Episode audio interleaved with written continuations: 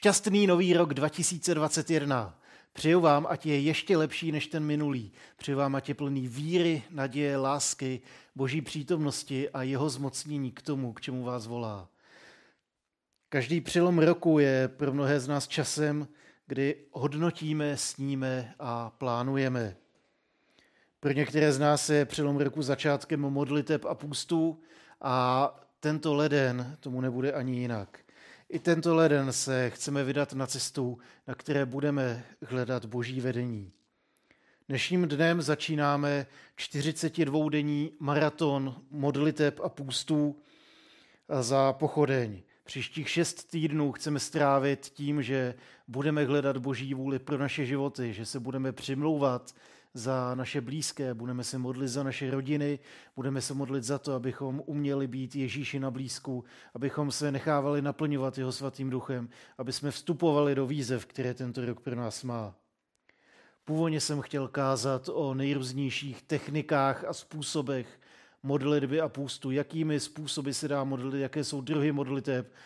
Chtěl jsem si k tomu připravit nějaké, nějaké texty, na které se podíváme, které s tím souvisí ale to já dnes neudělám. Namísto toho udělám to, co udělal Ježíš. Když jsem četl Lukášovo evangelium, tak mě Lukáš inspiroval tím, když popisoval, jak se Ježíš modlil a jak o modlitbě vyučoval. Udělám to samé totiž tím, že na místo různých technik, slov a formulí o modlitbě Ježíš ukazoval, jaký je Bůh, ke kterému se modlíme. Protože hlavním důvodem, proč se modlíme, není to, abychom něco dostali, ale abychom s někým byli. Důvodem, proč se modlíme, není, aby bylo po našem. Důvodem, proč se modlíme, není, aby byla splněna naše přání a naplněny naše tužby. Důvodem není to, abychom přizpůsobili uh, Boha naší vizi. Důvodem, proč se modlíme, je, abychom byli s Bohem, který je dobrým otcem který uzdravuje naše srdce, který nás proměňuje ke svému obrazu a který nám dává vedení. Důvodem, proč se modlíme, je, že chceme být s naším Bohem, který je všemocný a přesto dostupný. Pro kterého žádná prozba není ani dost malá, aby se jí nezabýval, ani dost velká na to, aby se na nás obřel, co si to dovoluješ. Modlíme se k Bohu, který je ještě lepším otcem, než ten nejlepší člověk na světě. A tak eh, já k tomu přečtu eh, začátek 11. kapitoly Lukášova Evangelia. Eh, přečtu prvních 13 veršů a je to velice povzbudivý text. Jednou se Ježíš na nějakém místě modlil. Když přestal, řekl mu jeden z jeho učedníků, pane, nauč nás modlit se, jako tomu učil své učedníky i Jan. Odpověděl jim, když se modlíte, říkejte Otče, buď posvěceno tvé jméno, přič tvé království. Náš denní chléb dávej nám každého dne a odpust nám naše hříchy, neboť i my odpouštíme každému, kdo se provinuje proti nám. A nevydej nás do pokušení. Řekl jim, někdo z vás bude mít přítele, půjde k němu o půlnoci a řekne mu, příteli, půjč mi tři chleby, protože právě teď mě navštívil přítel, který je na cestách a já mu nemám co dát. On mu zevnitř odpoví, neobtěžuj mě, dveře jsou už zavřené a děti jsou se mnou na lůžku. Nebudu přece vstávat, abych ti to dal. Pravím vám, i když nevstane a nevyhoví mu, ač je jeho přítel, vstane pro jeho neodbytnost a dá mu vše, co potřebuje. A tak vám pravím, proste a bude vám dáno, hledejte a naleznete, tlučte a bude vám otevřeno. Neboť každý, kdo prosí, dostává, a kdo hledá, nalézá, a kdo tluče, tomu bude otevřeno. Což je mezi vámi otec, který by dal svému synu hada, když ho prosí o rybu, nebo by mu dal štíra, když ho prosí o vejce? Jestliže tedy vy, ať jste zlí, umíte svým dětem dávat dobré dary, čím spíše vás, váš Otec z nebe dá Ducha Svatého těm, kdo ho prosí.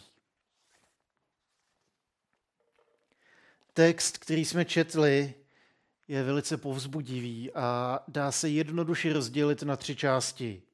Modlitbu páně, podobenství o neodbitném příteli a povzbuzení k hledání dobrého Boha. Ježíšovo vyučování je sice o modlitbě, ale ještě více o Bohu, ke kterému se modlíme. Poselstvím první části textu je, že Bůh je náš Otec v nebesích. Druhá část textu ukazuje do nebe volající drzost přítele, který přijde z maličkostí o pomoc a ukazuje Boha, pro kterého žádná prozba není ani velká, ani malá, na to, aby ji zodpověděl. A poslední část textu nám ukazuje Boha, který je ještě lepším otcem než ten nejlepší člověk na světě. Jak se má váš vztah s Bohem? Jak se mu daří v roce 2021? Jak se vám daří modlit? Neptám se proto, abych se na základě vaší odpovědi cítil líp nebo hůř, podle toho, jestli se modlíte víc nebo méně než já. Tady tu otázku jsem mínil jako povzbuzení k modlitbě. Do tohoto roku chceme vstoupit s modlitbou a spustem a pro mě to je vždycky velká motivace eh, vyhledávat boží blízkost a vstupovat do ní. Eh, na modlitbách hledat to, co pro nás Pán Bůh má. Ježíš trávil na modlitbách spoustu času. Modlil se pokaždé, když mohl a jeho modlitby byly tak hluboké, že v jeho učednících vyvolali touhu, že to chtějí mít taky. Pane, nauč nás modlit se, ať to umíme jako ty. Pane, nauč nás modlit se, protože i Jan učil své učeníky, jak se mají modlit. A jeho odpovědí byla modlitba, kterou všichni dobře známe. Modlitba, kterou se už 2000 let modlí církev, kterou známe jako modlitbu Otče náš. A protože modlitba nevyhnutelně odráží něčí teologii, tak byly modlitby židovských sekt prvního století velice uh, rozpoznatelné. To platilo například o Janu Křtiteli, na jehož modlitby se odvolávali učedníci.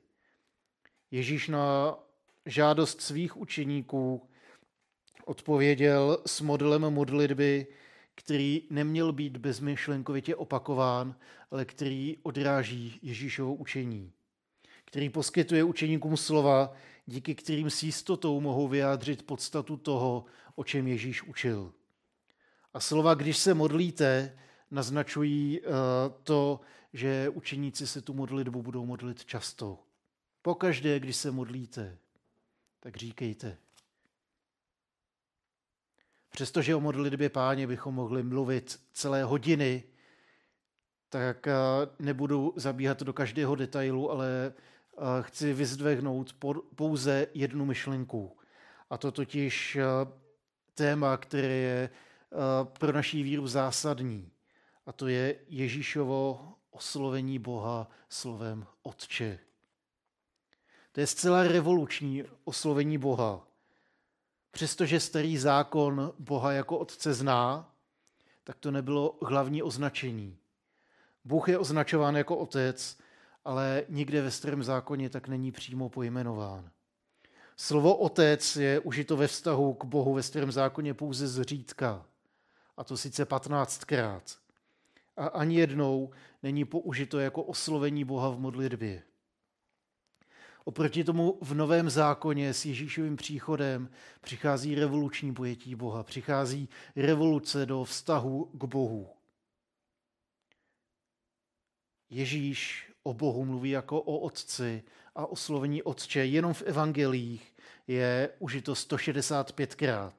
Z 15 užití v celém starém zákoně najednou vidíme explozi nového pochopení Boha, nového vztahu k Bohu, který Ježíš přináší o Bohu jako o Otci. Navíc Ježíš mluví pokaždé, když vyučuje své učedníky. A jako Ježíšovi následovníci máme to privilegium, tu čest, tu výsadu říkat Bohu Otče. Slovo Otec totiž vyjadřuje podstatu Ježíšova poselství a ten posvěcující, žehnající účinek jeho díla na náš vztah k Bohu. Je velice pravděpodobné, že Ježíš Boha o slovo oslovoval ve svých modlitbách remínským Abba, to znamená tatínku. Velice znatelná výjimka oproti tomu je na kříži, kdy volá Bože můj, proč jsi mě opustil. Neříká otče, neříká tatínku, ale volá Bože můj, proč jsi mě opustil. když na našem místě bere na sebe úděl, který patří nám. Najednou přichází o ten úzký vztah s Bohem a nezbývá mu než volat, Bože můj, kde seš? Bůh nás tak moc miluje, že nám dal sám sebe, aby se mohl stát naším otcem. Díky Ježíši můžeme patřit do boží rodiny a můžeme v Bohu nacházet právě svého otce. Už to není vzdálený Bůh, ale je to milující tatínek v nebesích, ke kterému navíc můžeme přicházet v modlitbě se vším, co máme.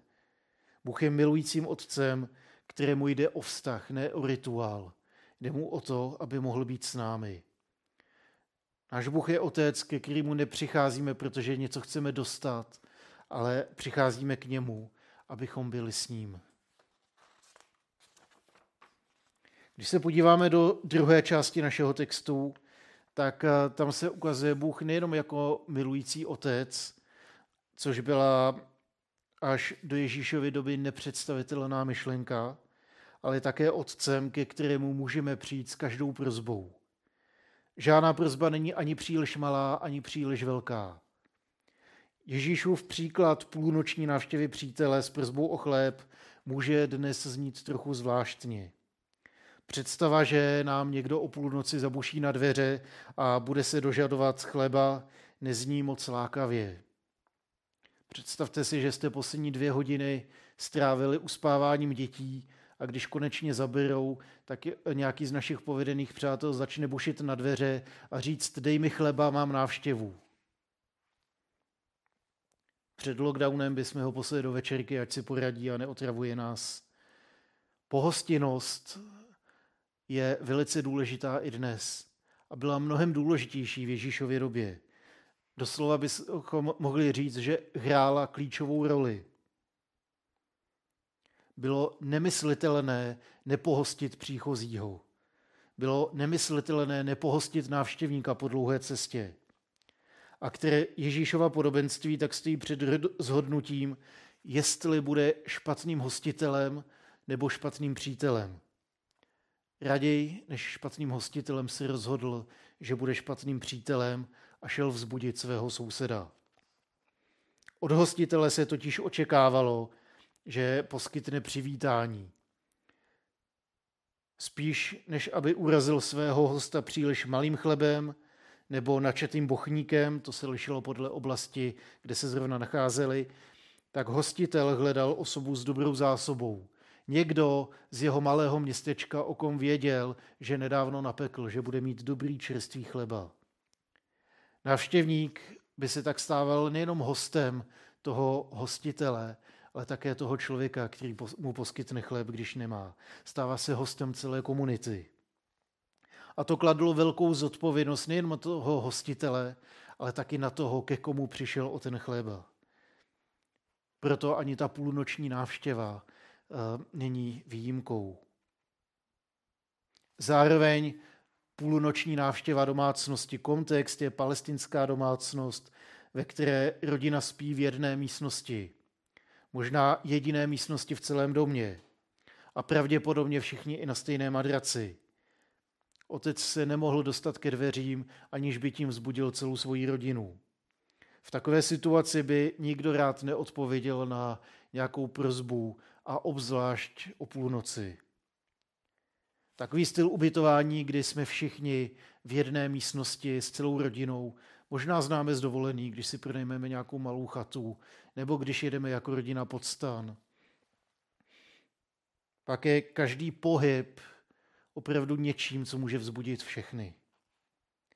A přijít s maličkostí ještě k tomu o půlnoci, kdy se všichni uloží ke spánku, není zrovna dvakrát považovaný za slušné vychování vzbudit rodinu, být odmítnutý a přesto neodbitně bušit na dveře dál. To nejenom, že chce pevné nervy, ale řekli bychom, je to do nebe volající drzost. Obzvlášť, když jde o nějakou maličkost jako chleba. V krajním případě, když někdo buší, my mu řekneme, jdi pryč, nic ti nedám. A on buší dál a křičí. V paneláku vzbudí i sousedy, kteří se na vás budou zlobit, jak to, že tady ten člověk buší. Dneska bychom to možná řešili telefonátem na městskou policii. Kdo ví. V takové situaci kvůli hostovi přicházíte o přítele. Jeho vytrvalost mu ale zaručí úspěch. Jeho vytrvalost mu zaručí naplnění jeho prozeb. Díky vytrvalosti se mu dostává to, toho, o co prosí. Převedeme to nyní do duchovní rodiny. Náš Bůh je dobrý, milující otec. A přestože je nekonečně svatý, nekonečně mocný, vládne celému vesmíru, tak díky Ježíši máme tu výsadu, že za ním můžeme přicházet s každou svojí prozbou a žádostí. Díky Ježíši můžeme přicházet jako k tatínkovi se vším, co máme. A já vás chci povzbudit, přicházejte k němu drze. Ne drze v tom smyslu, že bychom ignorovali jeho svatost, jeho božství, jeho moc. Ale aby jsme k němu přicházeli drze v tom smyslu, že ignorujeme velikost svých prozeb. Žádná prozba pro milujícího tatínka není dost malá na to, aby ho nezajímala, ani dost velká na to, aby se na nás rozhněval, co to po něm chceme. Proto přicházíme k Bohu drze v tom smyslu, že nerespektujeme velikost svých prozeb, ale buďme, buďme s ním. Bože, já vím, že jsi svatý, že ty jsi ten, kdo řídí celý vesmír, kdo vládne celému světu, že ty seš ten, kdo zachraňuje životy. Ale já dneska potřebuju pomoct s tou písemkou z matiky. Já potřebuju vyřešit peníze na nájem. Já plánuju, že koupím tady menší ostrov. Bože, pomoz mi s tím.